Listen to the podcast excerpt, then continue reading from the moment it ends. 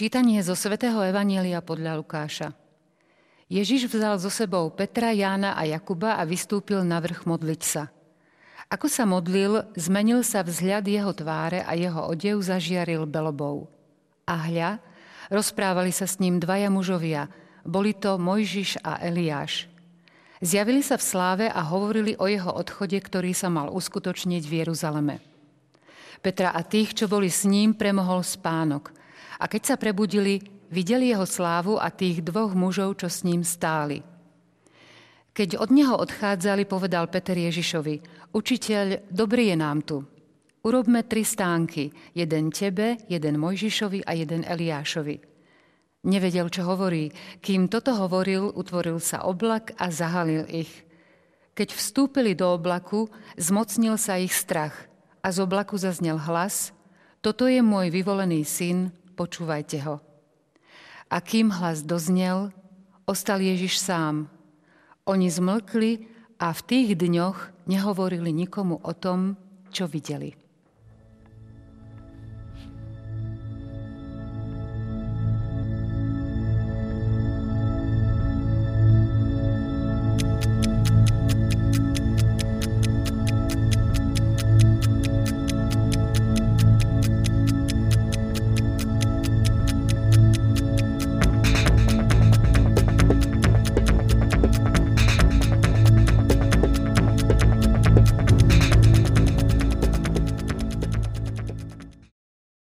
Oni zmlkli a v tých dňoch nehovorili nikomu o tom, čo videli. Zjavne boli apoštoli udivení z toho, čo videli. Čo znamenalo pre nich premenenie. Čo znamená premenenie pre nás. O tom budeme hovoriť v dnešnej relácii EFETA. Vítajte pri jej sledovaní. Vítam nášho hostia, pána Šulíka. Vítajte. Ďakujem pekne za pozvanie. Pán Šulík, opäť budeme pokračovať v rozoberaní tohto prečítaného evanielia o tom, prečo premenenie e, podľa vzoru Ježiša Krista a prečo tento text. Mm-hmm. Jedna stará židovská tradícia hovorí o tom, že keď Boh na počiatku stvoril človeka, tak prvý človek bol zahalený do tuniky svetla. Až po hriechu, až keď zhrešil, dostal ľudskú kožu. A tá istá tradícia hovorí o tom, že keď sa zjaví Mesiáš, keď príde Mesiáš na túto zem, tak každý človek sa opäť objaví v tej tunike svetla. My vieme, že Ježiš Kristus je nový Adam. A vlastne na, tom, na tej hore tábor, na tom vrchu tábor, sa udialo presne toto. Ježiš sa objavuje zahalený do tuniky svetla ako nový Adam. A je to, myslím si, veľmi dôležitý text aj pre toto pôstne obdobie, ktoré prežívame, pretože, ako uvidíme neskôr, to premenenie na hore tábor má svoj účel, má svoje poslanie, pretože to, čo sa tam udialo, sa už udialo v perspektíve inej hory, hory, ktorá sa nazýva Golgota alebo Kalvária. Čo ty Ježiš sledoval? Tak eh, vieme, že učeníci, ktorí išli za Ježišom, vedeli a videli cez to, čo Ježiš robil a učil, že toto je veľký muž, že toto je prorok z Nazareta. A samozrejme boli nadšení. Ale v istom bode toho Ježišovho pôsobenia Ježiš im začína rozprávať o tom, čo sa udeje v Jeruzaleme. Začína im rozprávať o svojom odchode a o tom, čo mu bude predchádzať, teda o svojom utrpení. A teraz títo apoštoli zostali trošičku vykolejení. Tak tu je ten, ktorý kriesi mŕtvych, uzdravuje a zrazu nám začína hovoriť o tom, že on sám bude takýmto spôsobom postihnutý, teda, že bude odsúdený, že bude premožený, že skončí na kríži. A teraz oni začínajú pochybovať. A preto Ježiš, aby nejakým spôsobom trošičku tie pochybnosti odstránil, si berie stranou Petra, Jakuba a Jána na horu Tábor a tam im ukazuje niečo zo svojej slávy. Tam sa, ako sme počuli, pred nimi premenil. Pretože vieme, že títo traja potom budú pri Ježišovi aj v Getsemanskej záhrade. Teda v tej chvíli, keď tej slávy tam vôbec nebude, keď Ježiš bude sa potiť krvou a bude prežívať smrteľnú úzkosť a bude prosiť Otca o to, aby odňal od neho tento kalich, ak môže. A Ježiš chce povzbudiť a posilniť ich vieru, aby si potom, keď budú v tej gecemánskej záhrade, spomenuli na to, čo videli na vrchu tábor.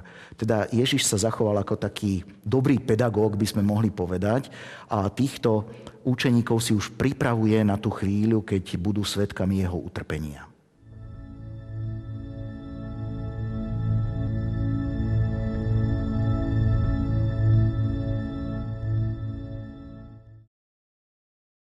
Keď sa prebudili, videli jeho slávu a tých dvoch mužov, čo s ním stáli.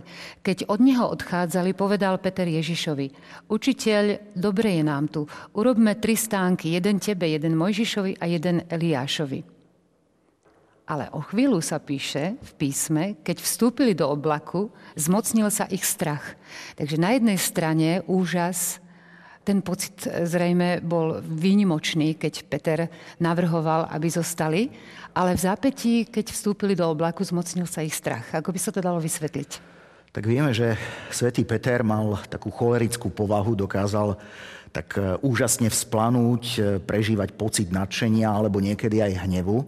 A práve tu na hore tábor prečíta, prežíva ten pocit nadšenia. Dobre je nám tu, pretože vidí Ježišovú slávu a vidí e, Mojžiša s Eliášom. Mojžiš je vlastne najväčší z prorokov, zastupuje tam e, zákon, ktorý je prítomný v písme svetom starého zákona. Čiže vydáva zákon svedectvo o Ježišovi ako o Mesiášovi. A na druhej strane je tam Eliáš, ktorý je prorok a je tam zastup, alebo zastupuje prorokov, ktorí opäť svedčia, to je ten, ktorého sme my predpovedali. Čiže títo dvaja, tieto dve postavy sú tam vlastne takými svetkami toho, že ten, ktorý stojí uprostred nich, je skutočným mesiášom.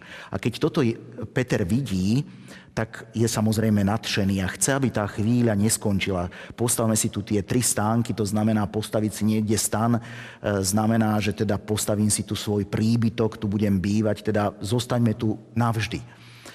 To, že potom, keď sa prebudí e, z tej eufórie a vidí oblak a prežíva pocit strachu, je to, že oblak je v písme svetom symbolom Božej prítomnosti. Vidíme, keď Boh vyvádza e, svoj národ z Egypta, tak ho doprevádza oblak a to je tá Božia prítomnosť uprostred národa. A tu Boh Otec je prítomný práve cez ten oblak. A ten pocit strachu, vždy keď Boh vstupuje do dejín človeka, tak človek prežíva úžasný strach. Keď si mm, pozrieme od starého zákona až po nový, E, tie epizódy, keď sa Boh zjavuje, tak vidíme, že tí, ktorým sa zjavuje, prežívajú strach. Prežíva strach Gedeon, keď prichádza Boh k nemu a hovorí, odiď odo mňa, lebo som ten najmenší v, e, v dome môjho otca. Ale to isté vidíme, keď e, Boh posiela svojho posla k pani Márii. Neboj sa, Mária. Uistuje ju, neboj sa, našla si milosť u Boha. Takisto Zachariáš prežíva strach. Prečo je to tak? Prečo človek prežíva strach, keď Boh vstupuje do jeho dejín? No je to preto, lebo Boh je svetý. A Boh cez svoju svetosť sa dostáva do kontaktu s človekom, ktorý je hriešný. A človek si uvedomuje svoju hriešnosť a vidí tento priepasný rozdiel, ktorý je medzi ním, hriešným tvorom a nekonečne svetým Bohom a je naplnený strachom. Stačí si spomenúť na Petra, ktorý skáče z loďky do, do mora a hovorí, Pane, odiď odo mňa, lebo som človek hriešný. Čiže človek prežíva túto skutočnosť veľmi dramaticky a preto ho Boh musí upokojiť. Neboj sa. Neboj sa, našiel si milosť v mojich e, očiach alebo v Božích očiach. Čiže to isté môžeme skonštatovať aj tu. Peter vidí Božiu prítomnosť a vidí svoju hriešnosť a preto ho zachvacuje strach. Čo z toho vyplýva pre nás?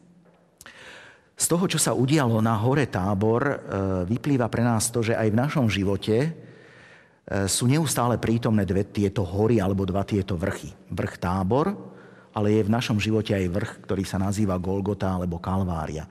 Aj my prežívame v živote chvíle, kedy je nám dobre, kedy by sme najradšej postavili nejaký ten stánok a povedali si, kiež by táto chvíľa nikdy neskončila. Človek prežíva pocit eufórie, nadšenia, všetko sa mu darí, ľudia ho majú radi, nemá žiadne problémy. Ale prichádzajú v živote aj chvíle, ktoré sú spo, e, spojené s horou Kalvária, teda keď sa nám nedarí v živote. Keď preči, prežívame pocity opustenosti, samoty, e, zdá sa nám, že svet na nás zabudol, nikto nás nemá rád a tak ďalej. Čiže tieto dve skutočnosti sú neustále prítomné v živote človeka a je dôležité, že keď prežívame tú chvíľu, kedy je nám dobre, kedy sme takí spokojní, aby sme pamätali, že prídu aj chvíle, kedy nám bude v živote ťažšie, teda aby sme eh, neprepadali nejakej eufórii bezbrehej. A zase na druhej strane, keď príde chvíľa samoty, trápenia, choroby, aby sme si dokázali spomenúť na tie chvíle, kedy sme prežívali, silne prežívali tú Božiu prítomnosť. Pretože Boh, tak ako bol prítomný na hore Tábor, takisto bol prítomný aj na Kalvárii. Len na hore Tábor tú Božiu prítomnosť bolo nejako viac cítiť, dalo by sa povedať. Apoštoli ju viac vnímali a cítili, kdežto eh, na Kalvárii tú Božiu prítomnosť tí, ktorí tam boli, až tak nevnímali a necítili.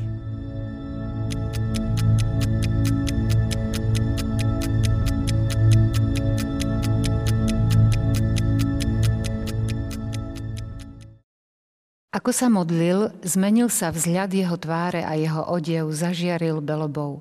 Ako ste hovorili, pán Šulík, pán Ježiš ukázal svojim učeníkom jeho slávu práve preto, aby nepochybovali. Aby nepochybovali, keďže o chvíľu bude ukrižovaný, bude na Golgote, na tom vrchu. Aká súvislosť premenenia pána Ježiša, akú súvislosť vidíte s našim životom, so životom človeka? Tak cez náš život aj my sa máme premieňať. E, už sme spomínali, že Peter cítil strach z Božej prítomnosti, pretože si uvedomoval svoju hriešnosť. Peter si uvedomil, že je človek hriešný, pretože sa dostal do kontaktu s nekonečne svetým Bohom. My na tú našu hriešnosť, na to, aký sme v živote, trošičku zabúdame. A je dôležité sa z času na čas pozrieť do seba že či každý z nás nepotrebuje takú osobnú premenu.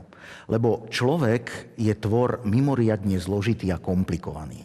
Ono sa to možno nemusí tak zdať, ale v každom človeku žijú súčasne traja rozliční ľudia. Ja neviem, vy sa voláte Anna, ale to môže byť Ján, to môže byť Pavol. V tom Pavlovi je Pavol prvý.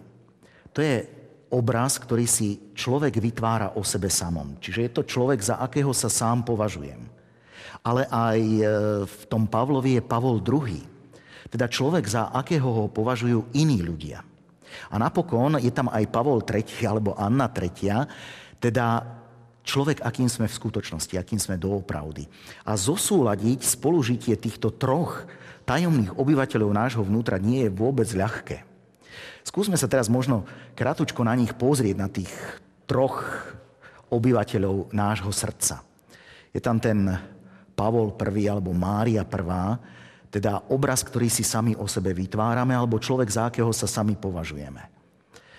Keď sa mi dostane do ruky nejaká skupinová fotografia spred mnohých rokov, ja neviem, zo Stužkovej slávnosti alebo z nejakej slávnostnej promócie a som na tej fotke, ktorú tvár tam idem hľadať ako prvú? Svoju samozrejme. Svoju samozrejme. Ak chcem byť úprimný, musím priznať, že nejdem sa pozrieť, ako vyzerala moja spolužiačka pred tými 25 či 30 Až potom. Až potom. Čiže každý hľadá najskôr svoju vlastnú tvár seba samého. A to svedčí o tom, že seba máme ako si radšej než iných. Ale na tej láske k sebe samému, ak je to zdravá láska, nie je nič zlé. Lebo aj prikázanie nám hovorí, miluj blížneho svojho ako seba samého. Čiže nemôžem milovať blížneho, ak nemilujem sám seba. Tá láska k sebe, tá sporiadaná láska k sebe je mierou mojej lásky k blížnemu. Alebo má byť mierou mojej lásky k blížnemu.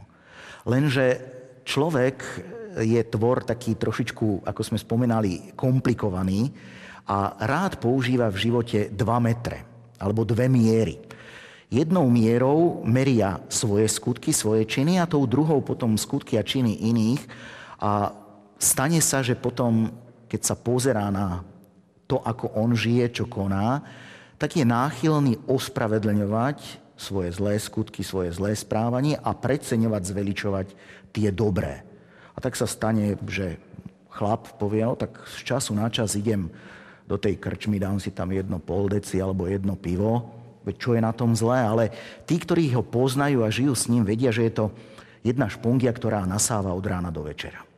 Alebo žena hovorí, tak mám toho veľa, som zanepráznená, práca, robota, deti, domácnosť, tak niekedy som trošičku taká nervoznejšia, podráždenejšia, ale jej blízky vedia, že je to jedna hysterka, s ktorou sa nedá vydržať. Čiže radi svoje skutky ospravedlňujeme, tie zlé, a na druhých zase radi vidíme každú chybu, každú blchu, ako sa zvykne hovoriť. A teraz je dôležité, aby človek ten obraz, o ktorom hovoríme, ktorý si vytvárame o sebe, dokázal prehodnotiť. Aby dokázal si uvedomiť, že to, čo som si tak nejako vybudoval, nemusí zodpovedať skutočnosti. A teraz, čo mi môže pomôcť, alebo aký prostriedok mi môže pomôcť v tom, aby som prehodnotil ten obraz, ktorý som si o sebe vytvoril? Pohľad na seba pohľad na seba. A to je asi zrejme ten dôvod, prečo ste si vy so sebou priniesli zrkadlo? Zrkadlo, presne tak, lebo zrkadlo alebo pred zrkadlom človek stojí tvárou tvár sebe samému. Čiže tam najlepšie vidí, aký je jeho výzor, aká je jeho skutočná tvár. Nepotrebuje to počuť od iných, ktorí mu hovoria, dobre vyzeráš a tak ďalej. Tam naozaj vidí, či vyzerá dobre.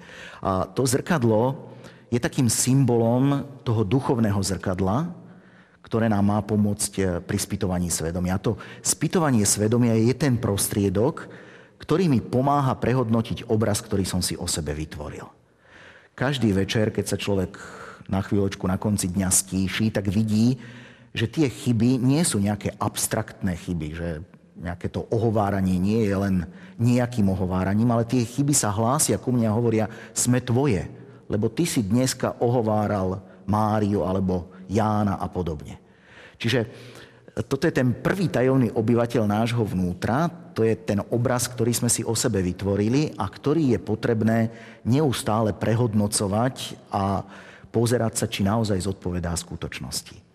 Ale v našom vnútri je aj druhý tajomný obyvateľ, to je ten Pavol II alebo Jana II, teda človek, za akého nás považujú tí druhí, tí, ktorí žijú okolo nás.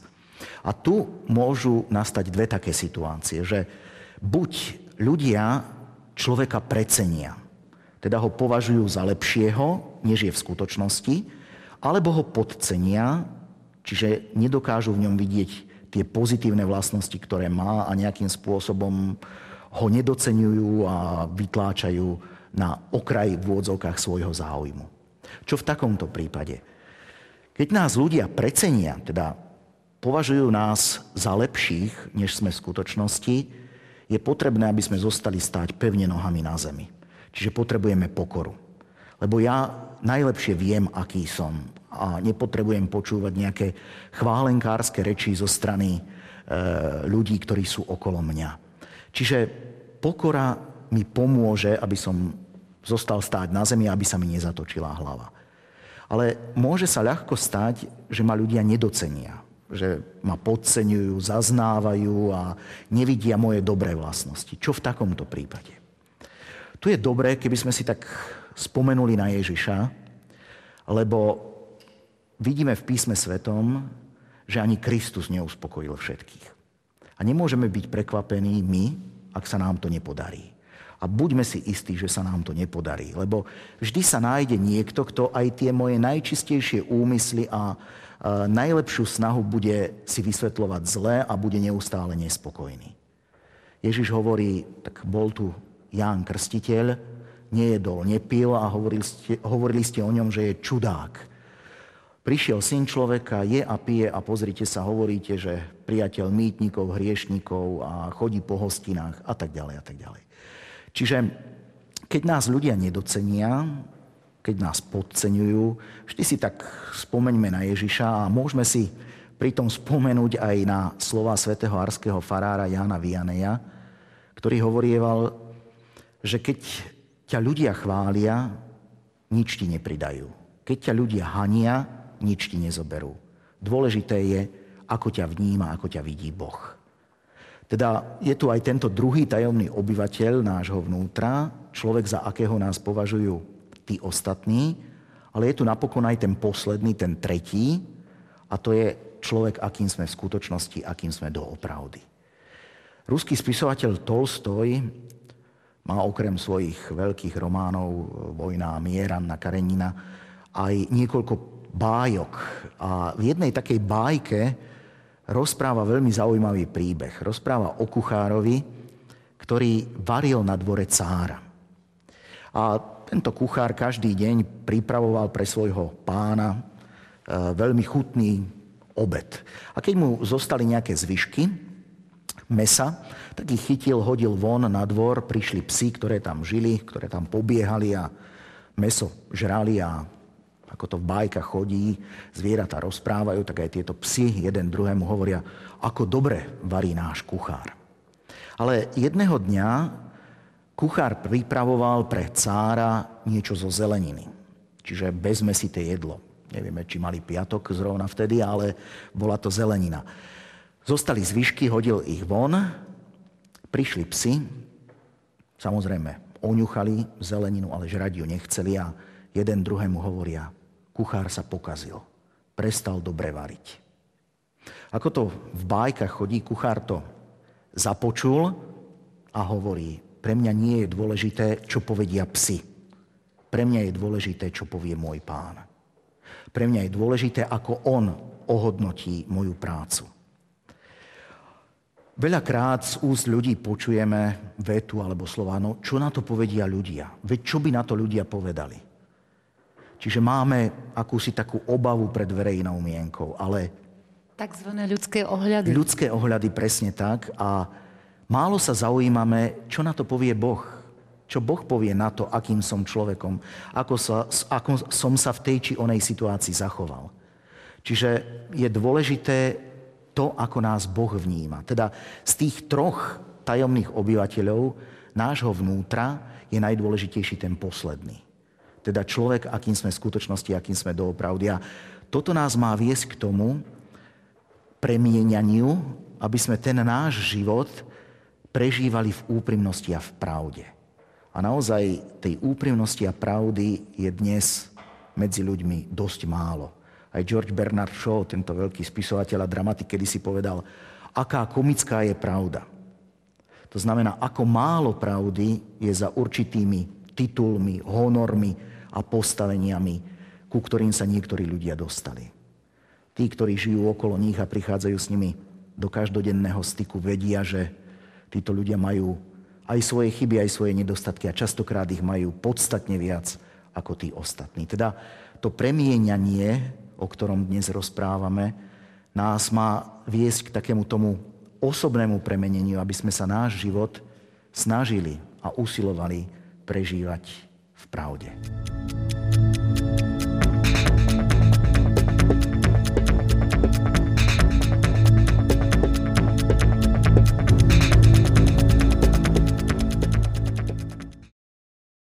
Pri pohľade do tohto zrkadla vidím svoju tvár a pri pohľade do zrkadla, v ktorej chcem vidieť svoju dušu? V tom zrkadle môžem vidieť svoju skutočnú tvár, akým som naozaj človekom a môže ma to viesť k tomu, aby som sa neustále snažil premieňať. Pretože kým sme v tomto živote, kým žijeme tento život, túto pozemskú púť, potrebujeme sa neustále premieňať. A k tomu nás chcelo povzbudiť aj toto evanielium. Ďakujem, pán Šulík, za bodku aj za našou dnešnou reláciou, za vaše vysvetlenie. Ďakujeme za účasť v relácii. Ďakujem pekne aj ja. Vážení televízni diváci, vám ďakujeme za pozornosť. Tešíme sa na stretnutie opäť na budúce. Ďakujeme. Dovidenia.